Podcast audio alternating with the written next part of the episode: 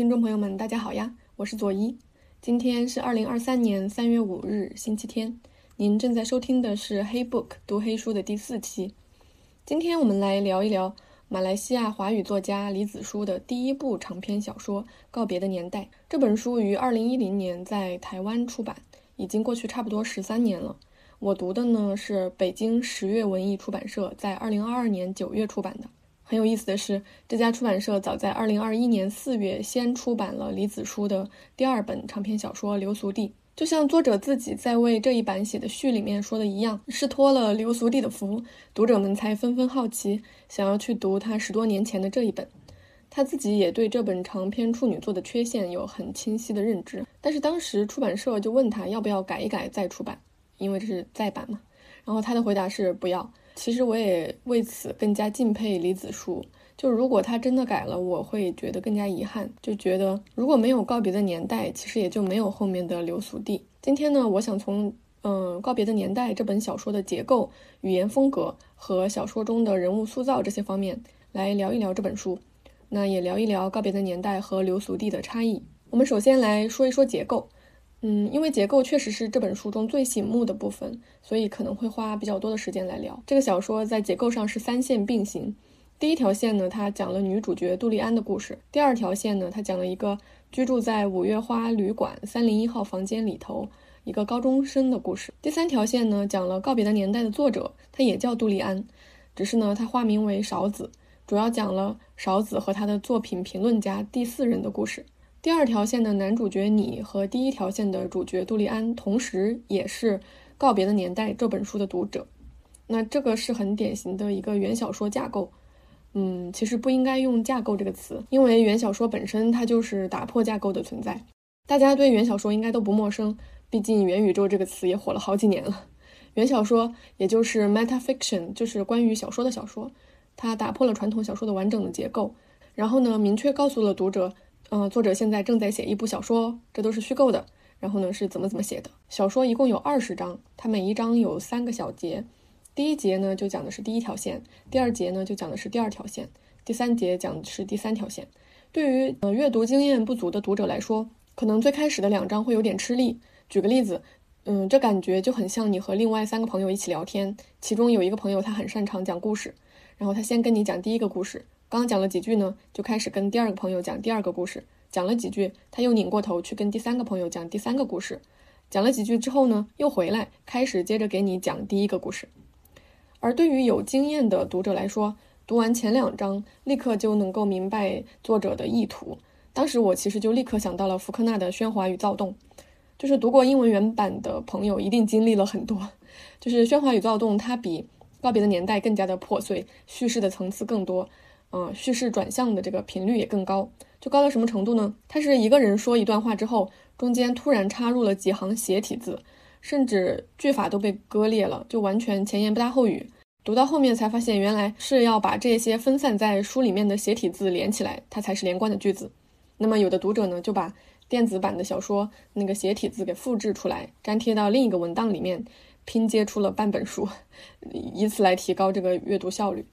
后来呢，为了纪念福克纳逝世五十周年，一个出版社叫 The Folio Society，它出版了一个彩墨印刷的《喧哗与躁动》。嗯，应该是在二零一二年。那个出版社呢，就专门找到了两位福克纳的专家，用了多达十四种不同的颜色进行了标注，就每一种颜色表示一个时间段，它来区分交叠的叙事层次。就可想而知，读者读这本书的时候有多艰难。那比起《喧哗与躁动》呢，《告别的年代》似乎也。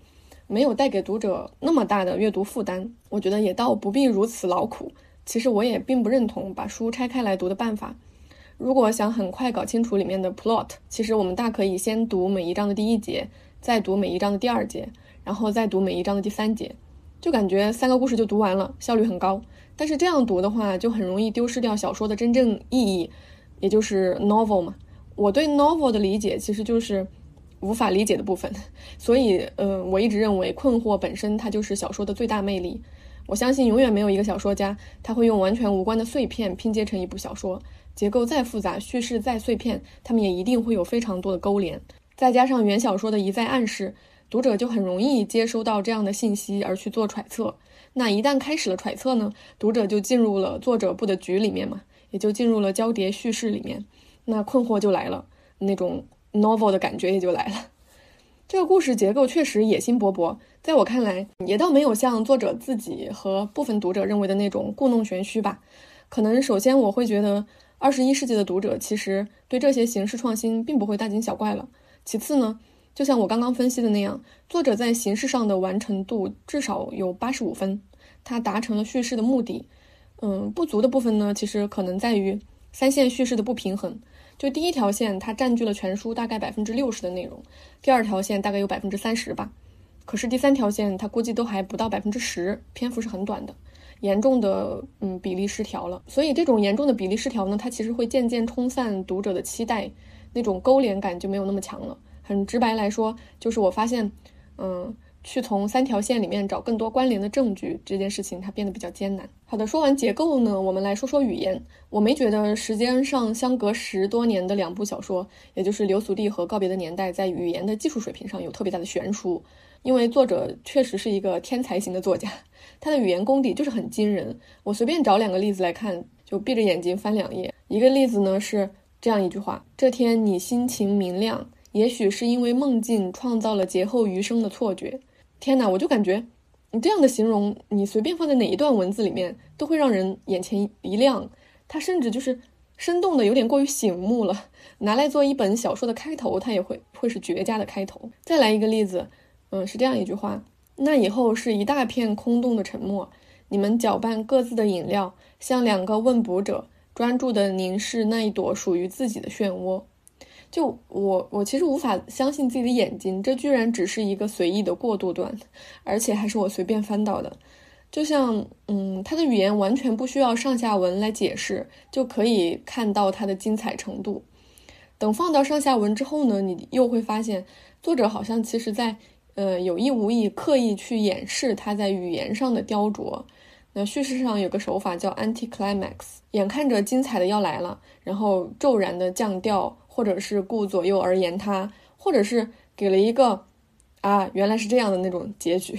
就告别的年代和流俗地里面的语言，我觉得都有一点 anti-climax 那种感觉。是有看到读者嗯评论李子书说他会永远去写平常和随意的东西，你感觉他要开始在语言上造作了，然后他马上就一头扎进了琐事的描绘。就这种手法其实处处可见，所以读第一遍的时候呢。语言就不会有抢走故事风头的那种风险，就它不会特别扎眼。回过头再来读呢，又能后知后觉，就是这种语言的低调精巧，真的非常非常了不起。不过呢，告别的年代和流俗地在语言上确实也有很大的差别。那这种差别其实不是在技巧和水平上，而是在语气和口吻上。告别的年代整个读完了，就感觉语气很冷，甚至多少有点无情了。随便找一句都会或多或少有这种冷漠疏离的感觉，比如说写女主角杜丽安的妈妈去世之后入殓了，然后是这么写的：她已入殓，躺在有点过大也似乎过于奢华的棺柩里，这使得棺内的她看起来有点拘谨，仿佛她坐上了一辆跟她不匹配的豪华汽车，便诚惶诚恐的怕自己弄坏了什么。第一次读到这里的时候，我真的愣了很久，就反复读了好几遍。这语言确实技艺高超。就杜丽安家里面很穷，她妈妈是推小车卖炒粉的，苏记炒粉，所以书里面从头到尾就直接把她妈妈称作苏记，因为左邻右舍都是这么叫的。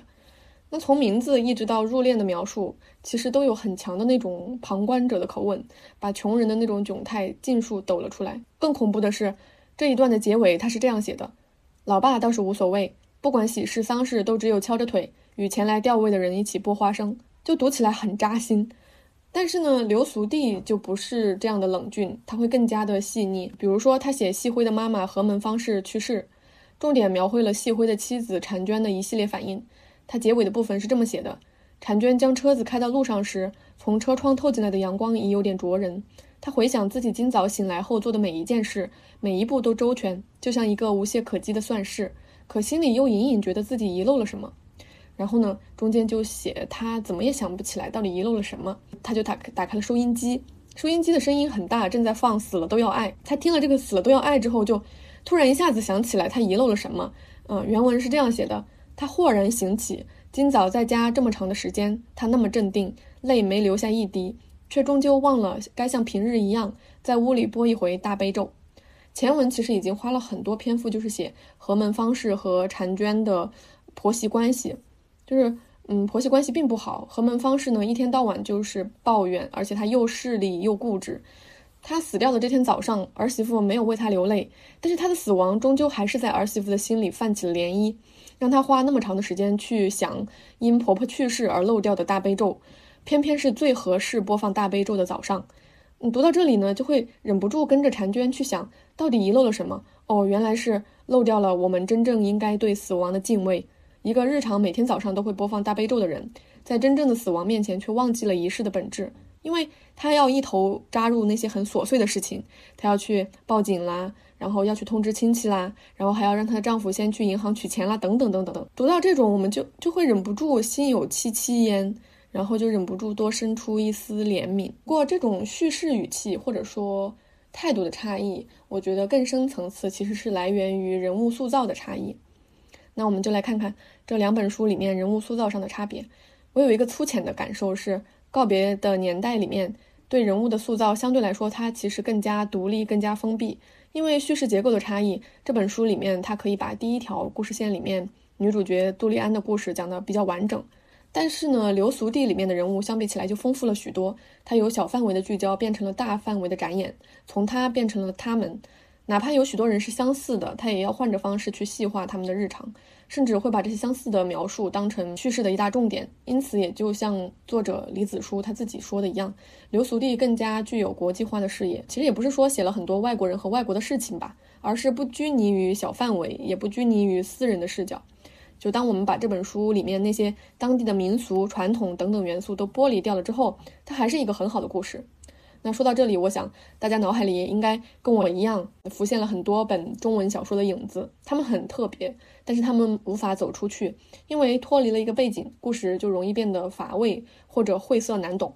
流俗地能做到走向世界，我想就在于他的故事和人物塑造没有放在某个人或者某群人身上，而是放在了人物之间的关系上。就比如银霞、拉祖和细辉，他们三个人的关系的变化，就是人的一生。小时候亲密无间的铁三角，长大了就要去过各自煎熬的生活，生离死别早就在等着他们。那告别的年代，人物塑造就不好吗？我是觉得这两者其实没有优劣之分，他们只是重点不同。我相信读完这本书的朋友都会深深的爱上女主角杜丽安。她在二十六岁的时候嫁给了比自己大二十岁的刚波。这个刚波呢和前妻有四个孩子，三个儿子一个女儿。结婚之后呢，小儿子和女儿榴莲就一起跟着他过来和杜丽安一起住。冈波呢是个类似地头蛇那种黑帮，他出了一点小钱给杜丽安去做生意，杜丽安呢就去开了茶楼，他苦心经营茶楼生意，生意呢就特别好。然后冈波因为跟当地的老大闹翻了，就跑了。杜丽安在此期间就与叶望生有了一段婚外情，而这个时候叶望生其实是刘莲的男朋友。杜丽安为什么会和叶望生在一起呢？因为杜丽安在嫁给冈波之前与叶连生两情相悦。叶连生和叶望生是双胞胎兄弟，叶望生是哥哥，非常花心。杜丽安和他在一起的时候，其实也很清醒。男人说让他投钱帮忙做生意什么的，他其实都很很提防。突然有一天呢，杜丽安发现他其实和叶望生之间并没有感情，他就给了这个男人一大沓子钞票，然后就断绝了关系。这些事情榴莲都不知道。后来叶望生跑了，但是榴莲怀孕了，杜丽安就帮他把他藏在自己的老房子里面。让他顺利生下了双胞胎儿子，并领养了其中一个。这个故事线里面最打动我的就是杜丽安和榴莲的关系。他们最开始非常的尴尬，因为是继女和继母的关系。但是呢，后面就越来越像姐妹。比如说，她替榴莲保守秘密，不让刚波知道叶望生和榴莲的关系。而当杜丽安和叶望生在一起的时候，她又必须瞒着榴莲，以致后来榴莲怀孕，他们呢又共同保守这个对女人来说可以惊天的秘密。他甚至在去茶楼上班的时候，心里有一种很强的预感，他觉得榴莲可能要自杀，然后他非常担心，就飞快地冲回去。他们抱头痛哭，然后晚上睡在同一张床上。那其实是他们人生中除了自己的母亲之外，第一次和另外一个女人同床睡觉。就故事发展到这里，我已经很难分清这两个女人之间到底是什么样的关系了。他们之间本该有两个男人激起的无限恨意，一个是刚波，他造成了后妈和前妻之女的这种关系；一个呢是叶望生。就在榴莲不知道的情况下，其实他们两个应该要为这个男人而结怨的，但是最后他们却相依为命了，就像杜丽安给榴莲唱的摇篮曲一样，我的心又似小木船，远景不见，但人向着前。两名在时代洪流之下同样不断遭遇挫折之后的女性，她们就很像极了两只小船，在迷茫中依偎向前。那回过头来，我必须要说，这两本书中人物的塑造有一点是很相似的，就它具体体现在对于男性的无能那种描写。就是《流俗地》里面，他比如说细辉。他是绝对的男主角，他获得了女主角银霞全部的关心和爱护，但是他也是木讷、呆滞、胆小，并且虚荣的。而在告别的年代里面，男性的无能就更加的明显，我觉得甚至嗯已经变成了一个隐喻。就比如刚波和他那一大串儿子叶望生的放浪，第二条故事线里面更凸显了主角我面对母亲的那种无力感。母亲是妓女。靠卖身养活他，那他在母亲死后，其实一直想象着拿母亲送给他的电光枪去射杀每一个拧母亲大腿的男人，但事实是他根本就没有找到过那把电光枪，而且那把电光枪不过就是一把玩具枪而已。他那因母亲受辱而产生的愤怒，终究也是无疾而终了。这些男性角色的软弱、精神世界的匮乏，更让人为女性角色的遭遇感到同情和怜悯。不过这可能也不是技巧哈，它是写实的一部分。最后，我想来讲一讲这本书为什么要叫《告别的年代》。黄锦树为这本书做的序叫《艰难的告别》，说李子书没有在小说里面说明白告别的年代究竟何以告别，向谁告别，告别什么，并猜测有可能在小说之外是私人领域的事情。对此我不以为然，甚至对这样猜测的这种粗浅表示震惊。在我看来呢，这些关于告别的既成事实，何以告别，向谁告别，告别什么，小说里面其实已经全都非常直白的表现了。我们所有人，每一代人，只要身处岁月之中，就身处告别的年代之中。但是如此渺小的我们，又都在想办法对抗这些告别。书里面写杜丽安和好朋友娟好的关系，就是一个很好的证明。娟好呢，她总是在杜丽安遇到苦难、深陷痛苦的时候出现在她身边，觉得这个时候的他们才有身份上的平等，他们才可以做朋友。可是当杜丽安风风光光的时候，他们就会产生局龉。最后，娟好跟着女儿去做生意了，从此他们天涯陌路。另外还有，当刚波中风快要死的时候，杜丽安突然才发现，原来刚波在婚内出轨，又跟另一个女人生了孩子。他毅然决然在心里彻底放弃了刚波，就当他已经死了。所有的告别，有形无形的，前面每一次都让杜丽安忍不住发出疑问：怎么会这样呢？就他也经常感慨。但是最后到了书的后面，他渐渐的就不问了。我非常喜欢有一句，就是当刚波他被杜丽安赶到老房子去住的时候写的那一句：那一刻，他真明白了杜丽安的恨与意志。杜丽安确实有超强的意志，这是我对他最深刻的印象，也是我认为这个人物最吸引人的地方。而全书可不止一个杜丽安，作者明确表示了他写了无数个杜丽安，活着的、死去的，书里面的、书外面的。第一条线里面传统的六七十年代的为生存和婚姻奔波的人，第二条线里面安静、温柔、美好的暗恋对象，最后是一个变性人，就为性别认知挣扎的人。第三条线里面像影子一样无处不在，依附于文学作品作家的第四人，也就是文学评论家，也就是现在隔着网线只见观点不见真面目的每一个我们。这三条线，我觉得它集齐了传统的人、现代人和后现代人。我们全部都身处告别的年代之中，但是我们又都在用超凡的意志在对抗告别。就像董启章老师的序里面说的，是在对抗匮乏、对抗遗忘、对抗文学的消逝。好啦，我今天就聊这么多啦。各位听众朋友也喜欢《告别的年代》这本书吗？你又是喜欢它的什么呢？欢迎在评论区与我互动哦。那下一期我们将聊聊香港作家刘以畅的长篇小说。酒图，下周末我们不见不散。